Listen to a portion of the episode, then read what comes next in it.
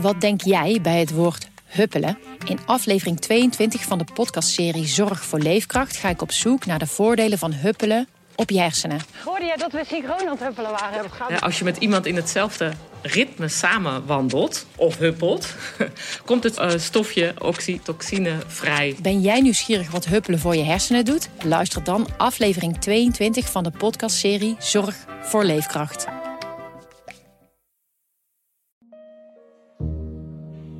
In Amsterdam gaan jaarlijks zo'n 5000 mensen dood.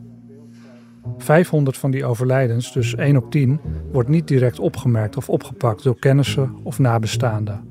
Nee, ik, ik ken er eigenlijk niet. Een speciale afdeling van de gemeente moet eraan te pas komen om alsnog een broer, zus of verre neef te vinden. Ik heb nooit contact met een. Als zelfs dat niet lukt, draait het uit op een eenzame uitvaart. Ik ben Joris van Kasteren, schrijver en coördinator van Stichting De Eenzame Uitvaart.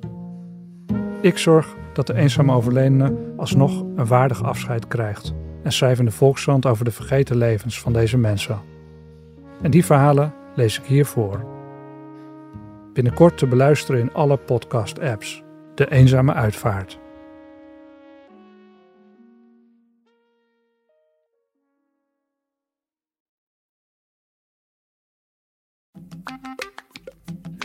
Wat denk jij bij het woord huppelen? In aflevering 22 van de podcastserie Zorg voor Leefkracht ga ik op zoek naar de voordelen van huppelen op je hersenen. Hoorde jij dat we synchroon aan het huppelen waren? Ja, als je met iemand in hetzelfde ritme samen wandelt of huppelt, komt het uh, stofje oxytocine vrij. Ben jij nieuwsgierig wat huppelen voor je hersenen doet? Luister dan aflevering 22 van de podcastserie Zorg voor Leefkracht.